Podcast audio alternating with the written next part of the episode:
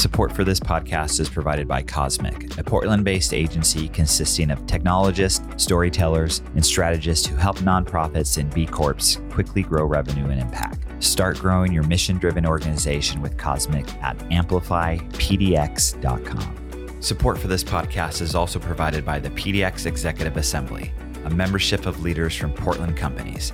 Led by executives from the Trailblazers, Adidas, Yakima, and more, the Assembly's curated cohorts of executives serve to accelerate leadership development and build a meaningful network of peers, free from press and sales solicitation. Join now at pdxexecutiveassembly.com.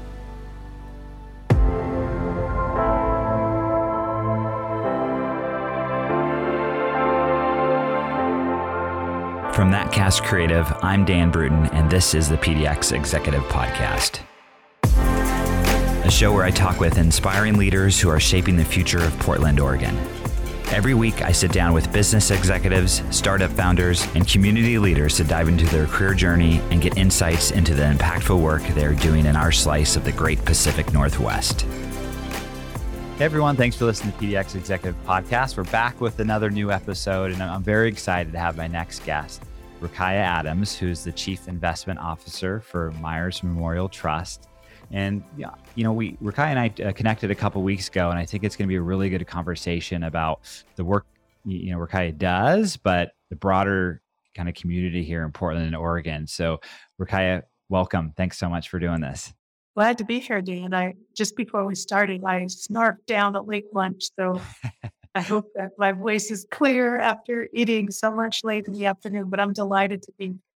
Yeah, no, I mean that's one thing when we're all on endless Zoom calls. I find myself sneaking in somewhere to eat or get some water when we can, right? Right. So, um, well, maybe a good place to start. I think I would love just to learn more a little bit about you and your your role there. So I know that's always a kind of a broad question, but love for you just to give a little uh, background about yourself.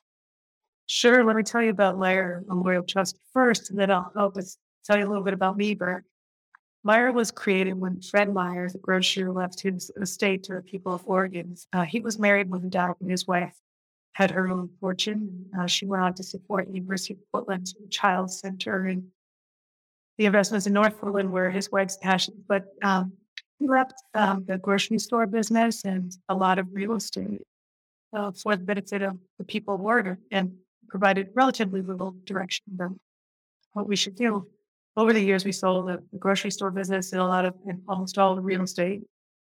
And that money went into a pot um, in about 19- 79. Okay. And in the ensuing 40 years, um, the portfolio has grown um, quite a bit, and we've given away about as much as the endowment is worth today, which is about a billion dollars. Wow. Over that period of time, um, we earned all that money, back into the community, and endowment still continues to grow because of good management. So that's how Meyer Memorial Trust was born. And Fred Meyer.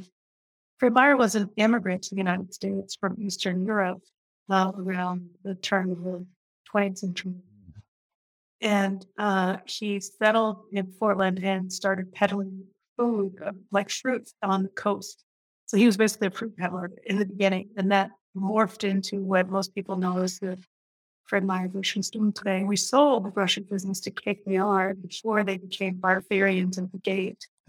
Um, and it was the proceeds of one of the very first LBOs or leveraged buyouts uh, in the country was the purchase of the Fred Meyer grocery store line. Interesting. And what most people know of as Kroger today is really is real Fred Meyer. Right. Yeah, it's such an iconic local brand. You know, I grew up here, and of course, and I didn't know.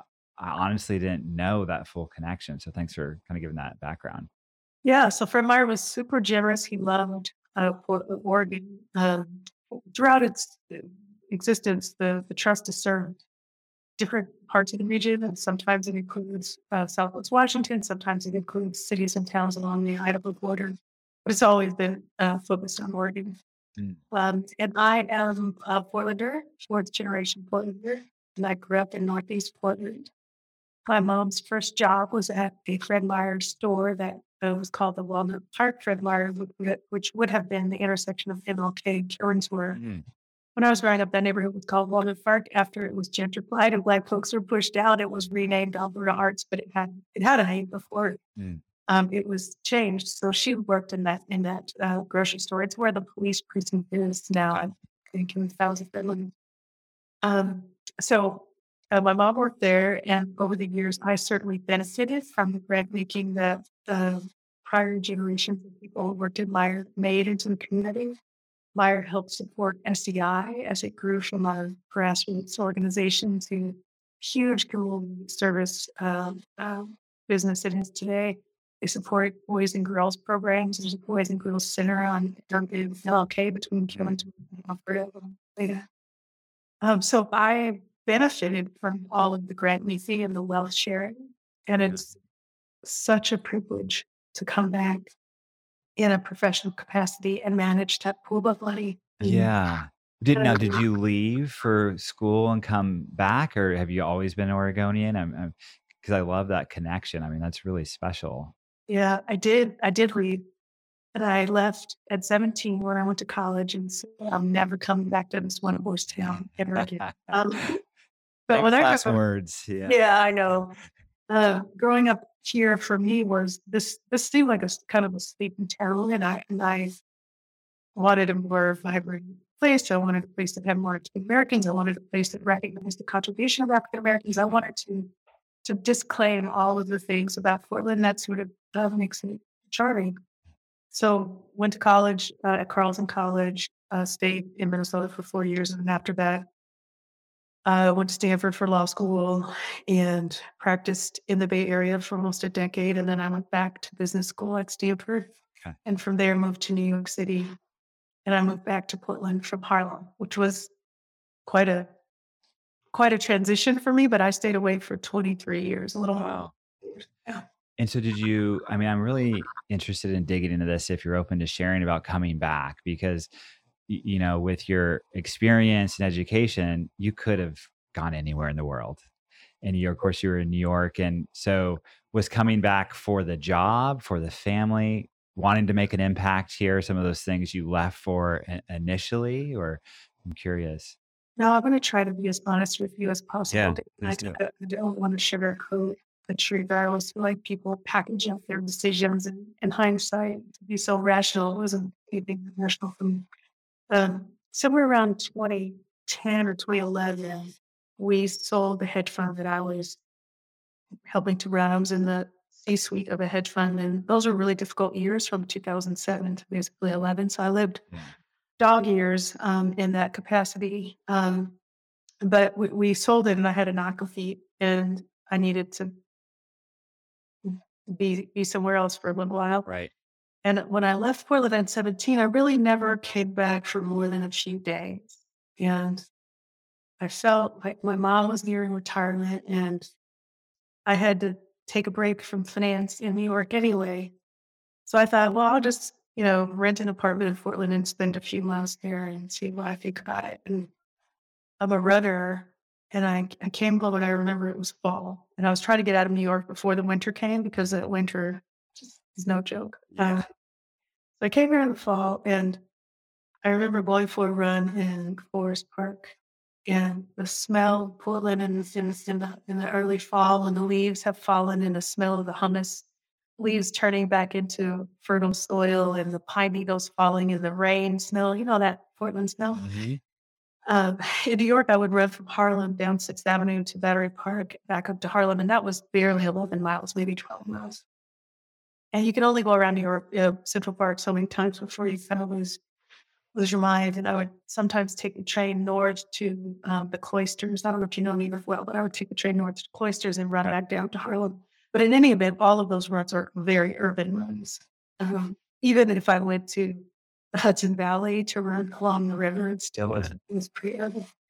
Um, and so I did that run at Forest Park, and all of a sudden I was transported into like Narnia for runners to have, you know, tens of miles along the crest overlooking Portland, running safely, feeling safe as a woman runner in Twilight. It just, something about that experience just hit me in the chest and made me realize that I wasn't a New Yorker. Um, and that I'd spent so many years running away from being a Black Oregonian that all of a sudden it just hit me in my chest. Mm. So I felt more environmental stewardship. I felt more connected to the smell and, and the the kind of texture of the city. It- there was no intention to come back here or to make an impact. It really was that I was pulled back by the scent of fresh air and the taste of clean water. Um, just just all the sensory touches you have at the city. Like if you leave Portland and you go to a place like Tucson or San Francisco, Yeah. It's a really different sensory experience. And so that that's what got me. Um, that's what hooked me. So that six months turned into a year, and at the end of a year, I just wasn't looking forward to going back to my lifestyle of working all the time and living in a in a in a in a really formal Yeah. urban environment. So it was really that. It was the natural setting that pulled me back. And then once I was here for a few months, what became clear was that during the ensuing 20 years plus that I was away, I became authoritative. I became kind of powerful in a way that it, I don't want to seem immodest, but I kind of take up I take up space. The lawyers and middle-aged ladies who do things like we just take up space. And there were a few community meetings that I walked into in my mom's neighborhood, Walnut Park, where she needed help. And just walking in the door, I sort of changed the power dynamics of the city or some neighborhood association trying to jam all black ladies into something they didn't want. And all of a sudden, all the years of education and work kind of clicked. It clicked for me that just being present, I could change outcomes for my mom and her neighbors. And that began a slow process of accepting a role in in the city that I did not have in New York, I didn't have in San Francisco, certainly didn't have in Minneapolis. In those places, I was seeking Black cultural identity. And here in Portland, I feel like it's in me. I don't have to seek it out. Sure. Yeah, it's here and wherever I am is the blackest part of this. Yeah. Well, thanks for sharing that. I mean, it's really powerful to, I know it's hard to probably to reflect back, but to come back to your, to home is, Yeah. um, and again, you can say you're, you're one of the few true Portlanders, as we all know, is like, uh, they're harder to find sometimes. Well, the city's changed. So in the 23 years I was away, the city picked up and I've become kind of a middle-aged lady. So I've slowed down. And so our our our graphs are here now um, connecting. So Portland's changed a lot the 20 plus 25 years since I left. Um, the other piece of it, I think, is that that my identities are not as separated as they used to be. Like I used to think I was an Oregonian, period. I am a woman, period, and I am black, period. And they really were my my black identity was really separate from my Oregonian identity. And over time they've they've come come to be one identity that isn't so easily parsed out. So that's that's I'd, I'd say a big maybe a big change in maturity. Maybe maybe it's a difference in authority and having kind of positional authority.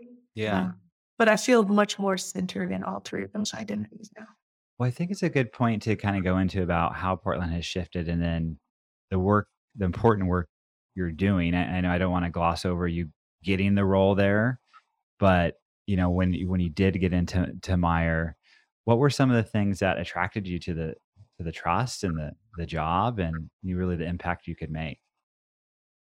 You know, investing money at the at the billion dollar plus scale, people think it's about money, and it's really not. Money is just a measure of of energy. So I think about the the Meyer Trust, the the, the billion dollars that I manage on on behalf of the people of Oregon. I imagine that that billion dollars was earned with small families and single mothers coming into the Fred Meyer grocery store paying for things that it took hours and hours to earn the wealth to generate. So every dollar is lots of labor, right? There's lots of energy with earning dollars. And then when you transfer that energy in the form of currency to a store clerk to buy sugar or flour or whatever, we think that the energy of the wealth goes away, that it dissipates, but it doesn't. And I think of that that that energy continuing through the accumulation in the the, the grocery store business and then ultimately ending up in our endowment.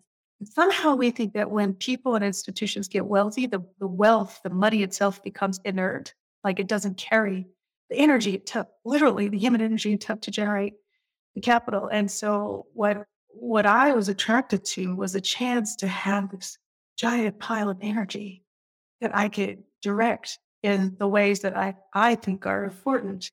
Um, in my prior job, which was probably my favorite job ever, running a division at the Standard. Um, it was great, but it was the investing was so tied to the insurance business that I couldn't be really flexible with it. Mm. But with this pool of money, which is smaller than I managed at the Standard, it was much more flexible and open. And so what it allows me to do is just like focus energy on ideas and people and concepts that are important. And that's what I really wanted to do.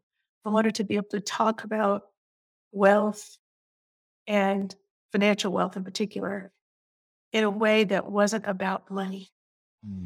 Because mm. money is, is a kind of vulgar approximation for what you're doing. Again, when you're thinking about a billion dollars, or in the case of the state pension plan, a hundred billion dollars, that's not a dollar at a time.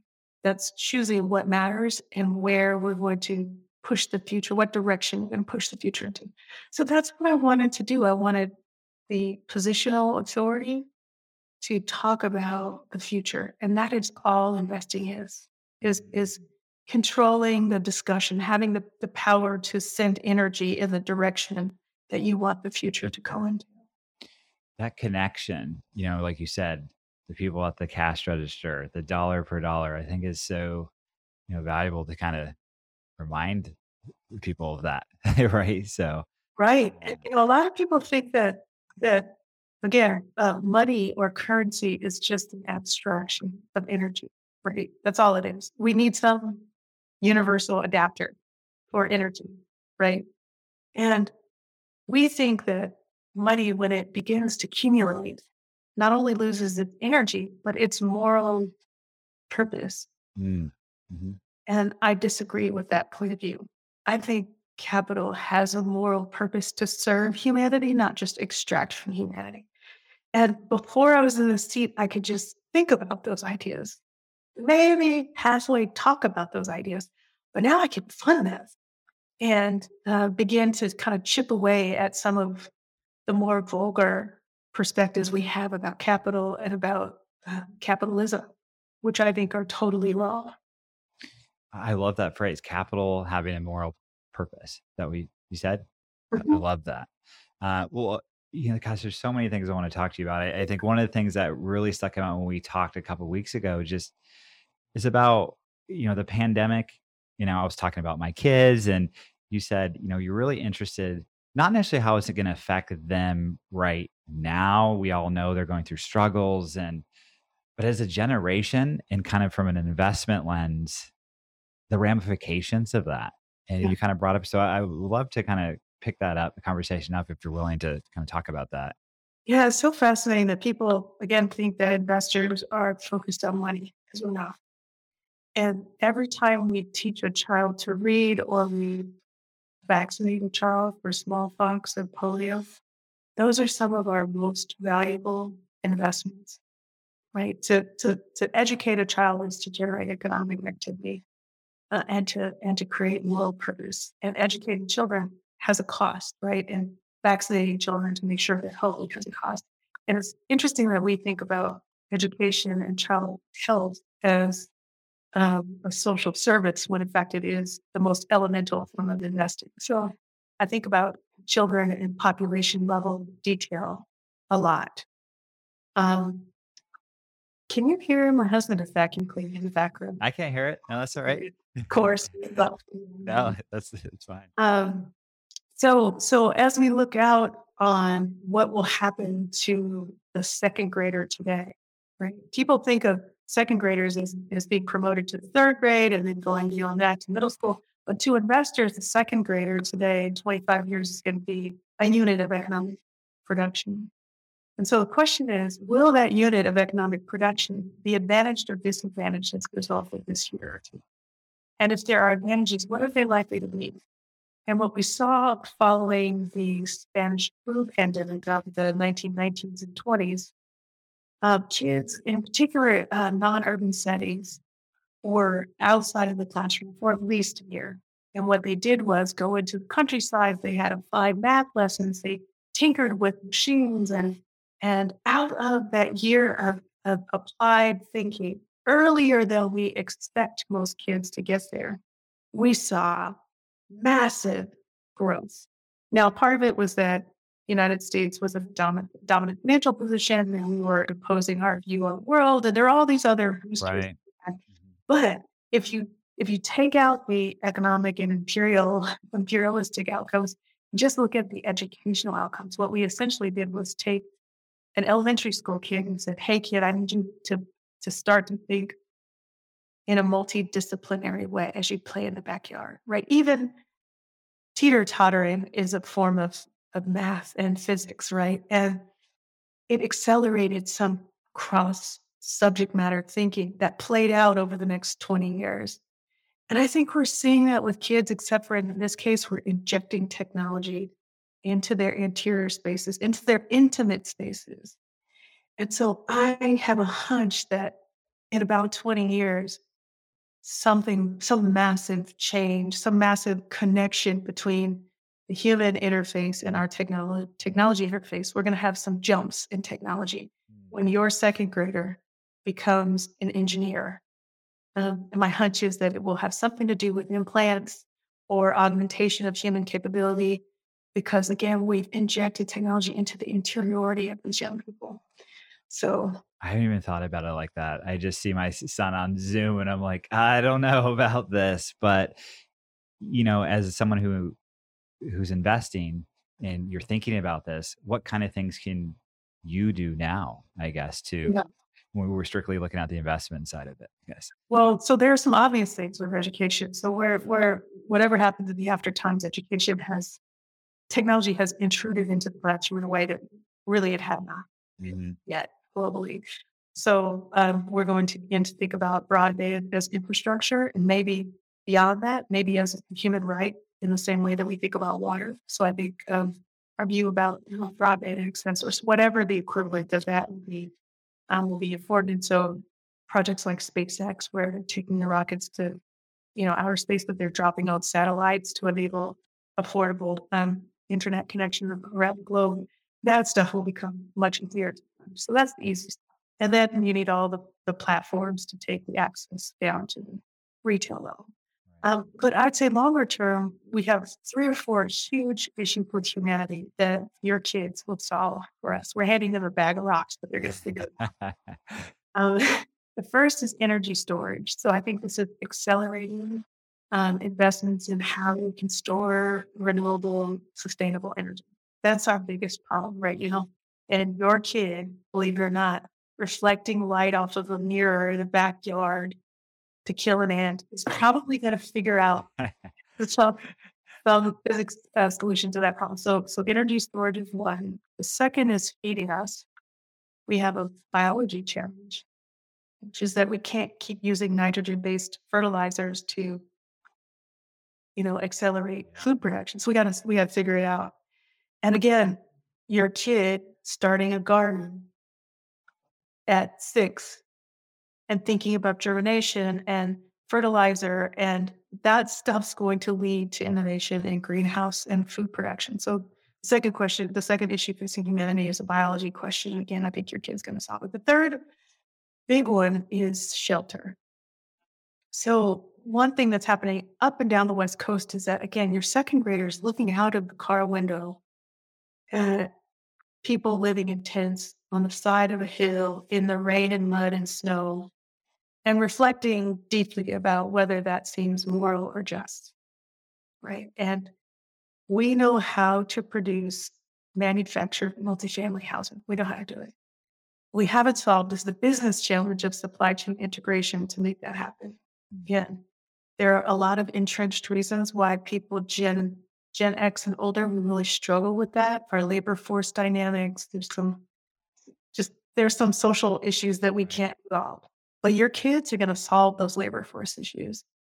And they're going to reflect on seeing people living in, you know, really substandard conditions in such an abundant environment and solve the problem. So those are the three areas that I'm really zeroing in on. And I just based on what kids are saying and what they're doing, I can see that they're going to solve problems.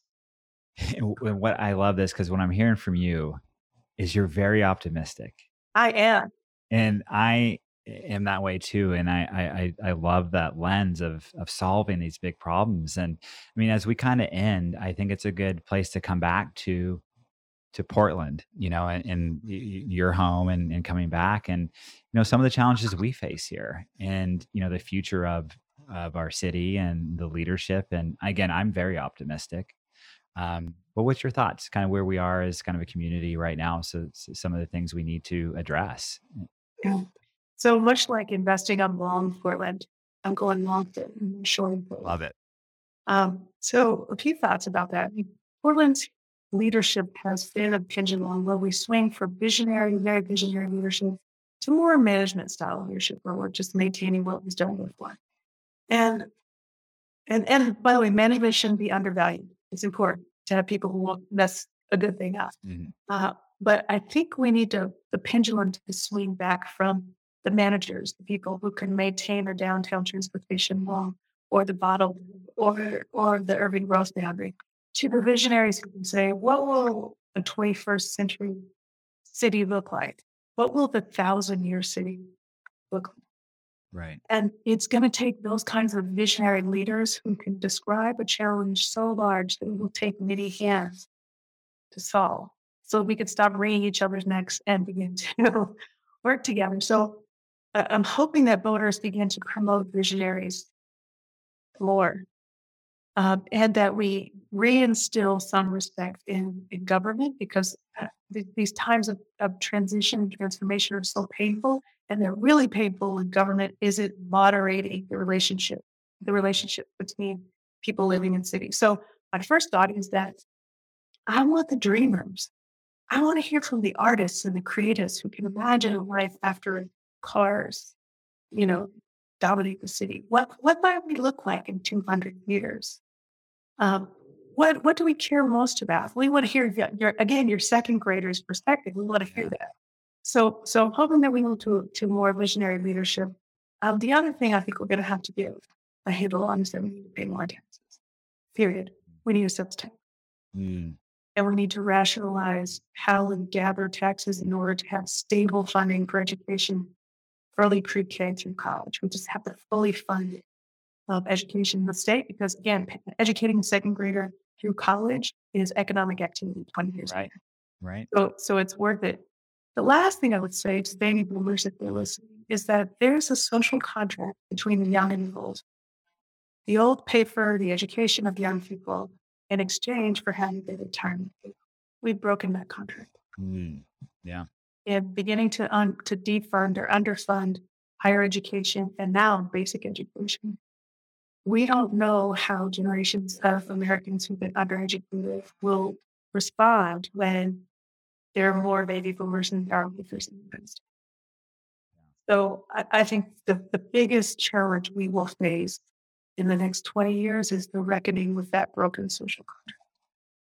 And I'm not quite sure we how to fix it. It won't be a capital issue. It won't be natural capital, human capital, financial capital. It's going to be the contract between generations that has been broken.